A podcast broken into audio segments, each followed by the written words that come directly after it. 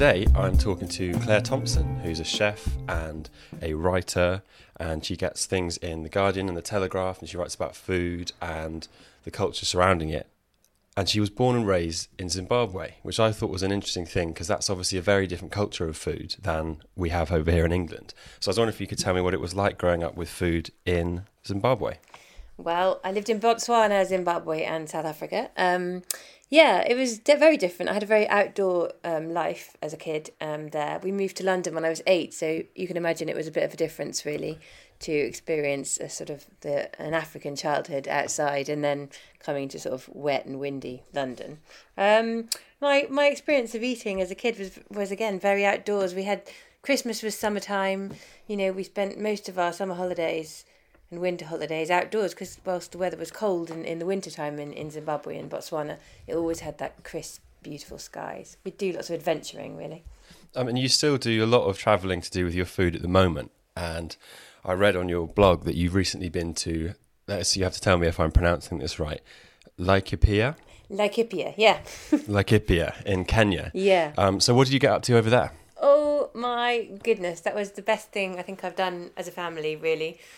Um, so I went there um, with my kids. We have I haven't been back to the continent of Africa since leaving it really, um, for many reasons, but mostly because I've just the world's enormous and I've travelled lots of it. Um, so I was asked to go back with my kids, and um, they went to school out there uh, in a in a in a school for children with access to no education. So um, the older two, um, at the time they were twelve and nine, went to a school out in Laikipia, and uh, I cooked school lunch for a couple of days out there, and just well, it was a real eye eye opener really for them and also for me, and I was I wrote about it for a newspaper. So what kind of thing were you writing about? What did you come away with?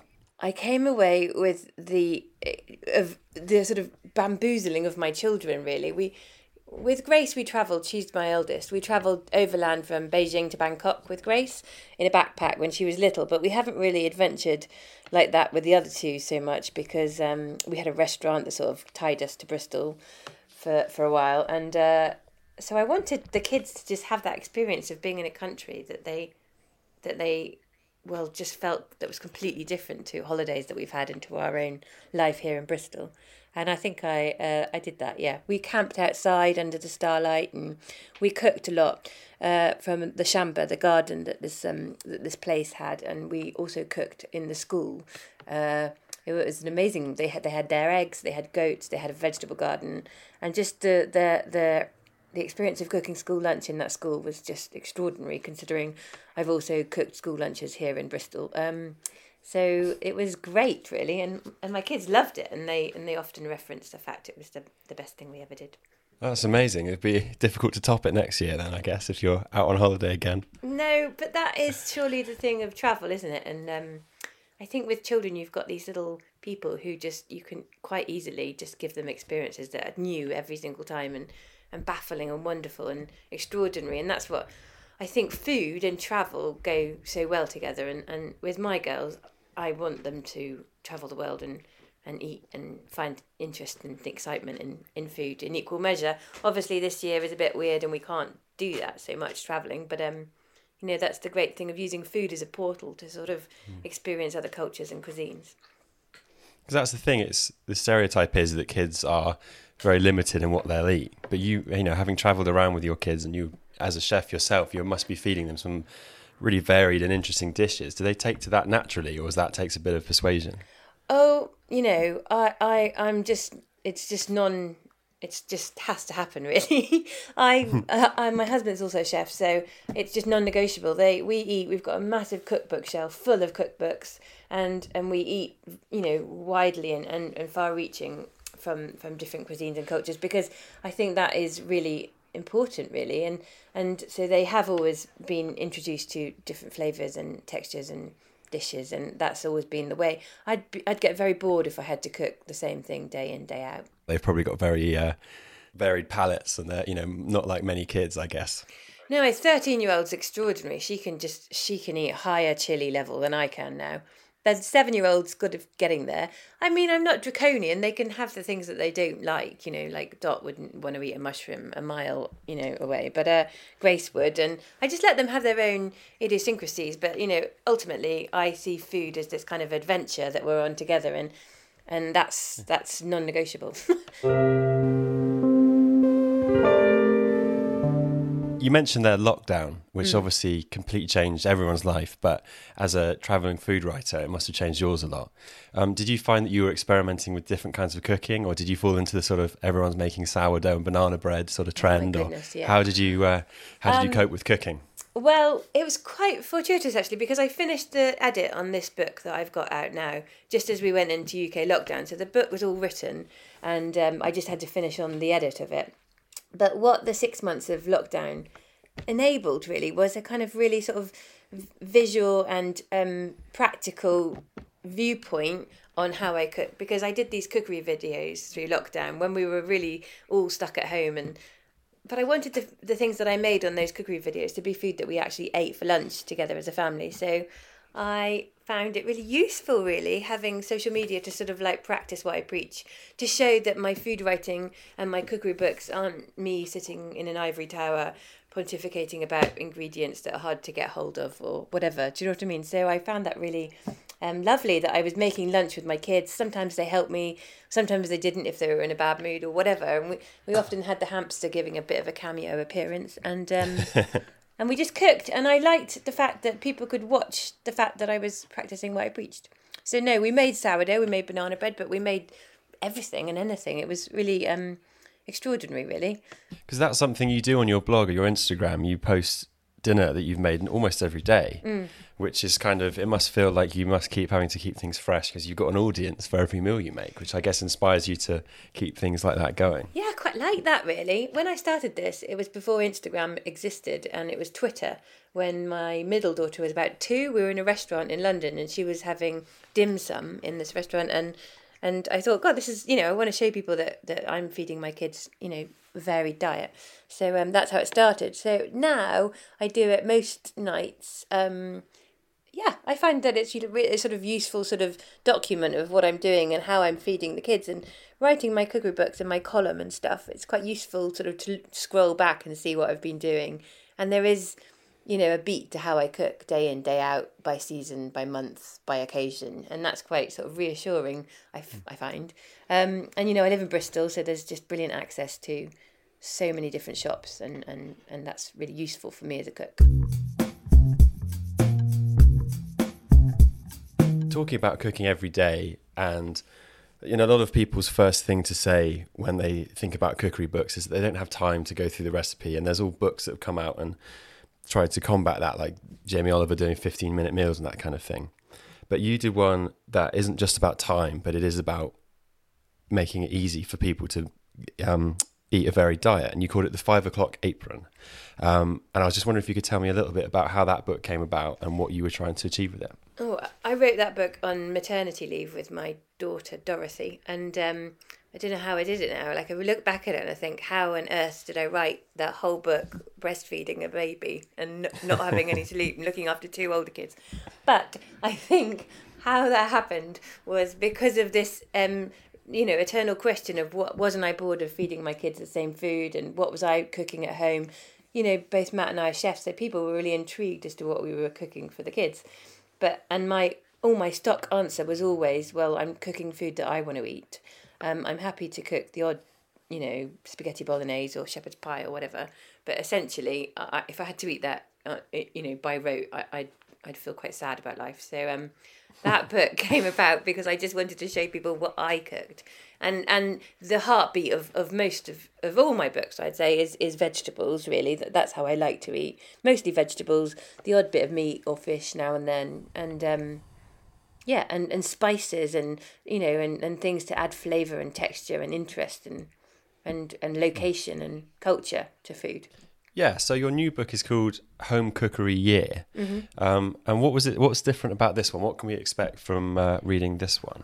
This is without doubt my biggest and my best yet. Uh, it is massive. Um, it is basically a document of how I cook through the year, looking at Instagram, looking at all the diaries I keep of stuff and how I cook.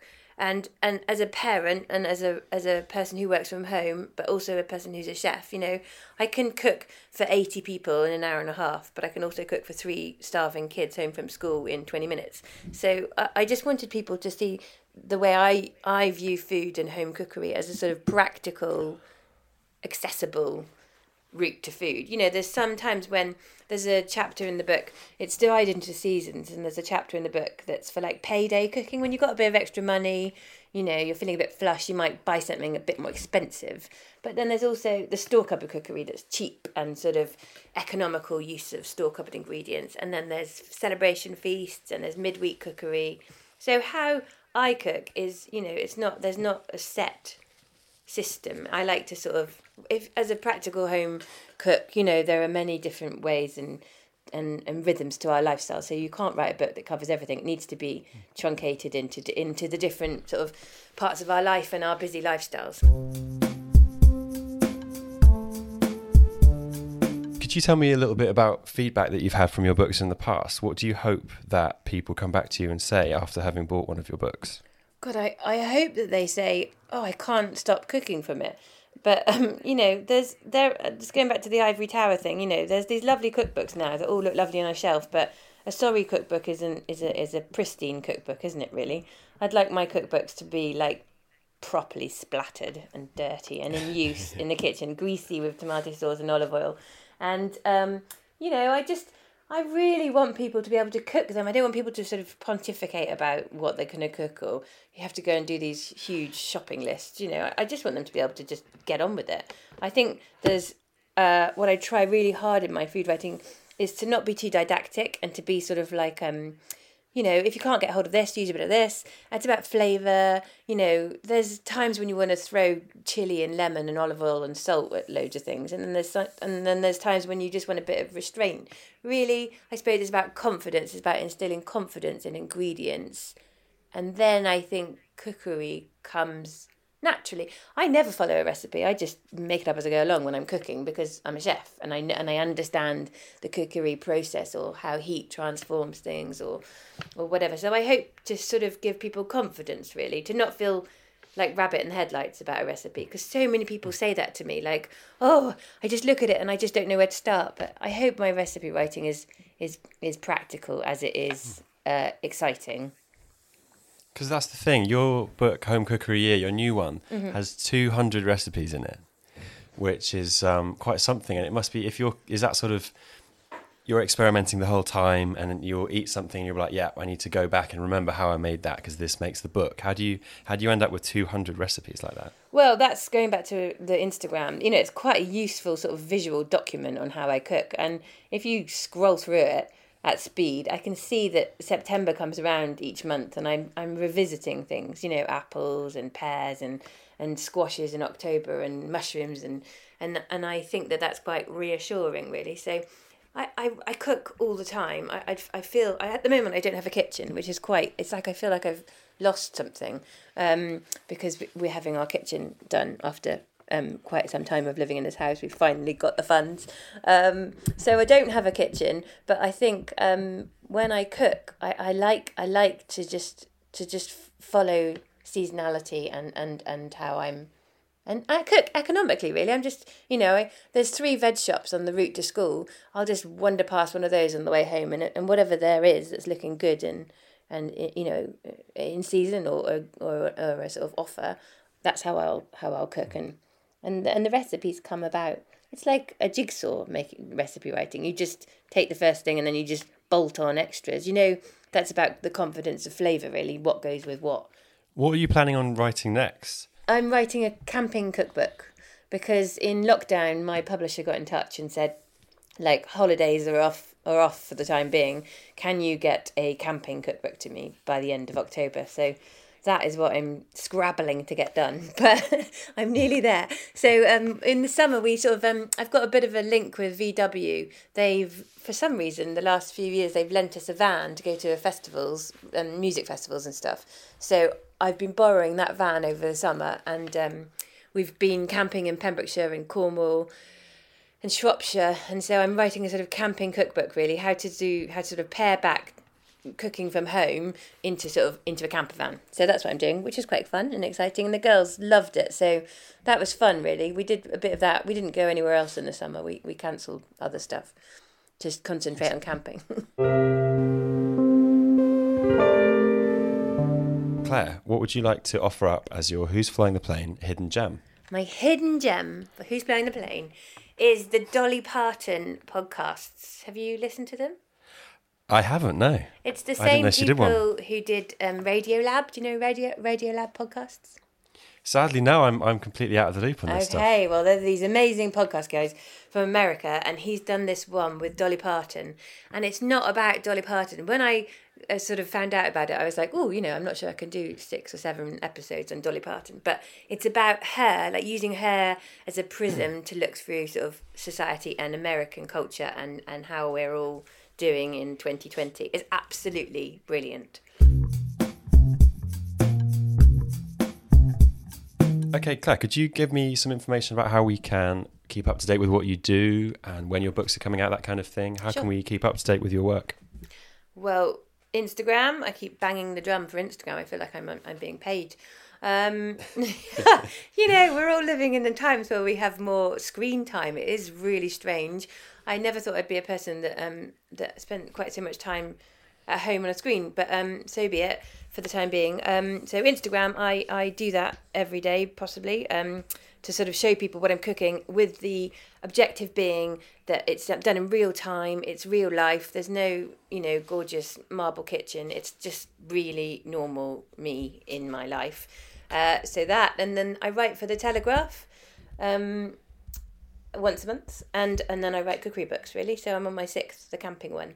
Um, write cookery books. I'd love to write a book for children that wasn't a cookery book but that included food but i just need the time and space to sort of formulate what that is in my brain but that is um, a sort of long-term wish i think Great stuff.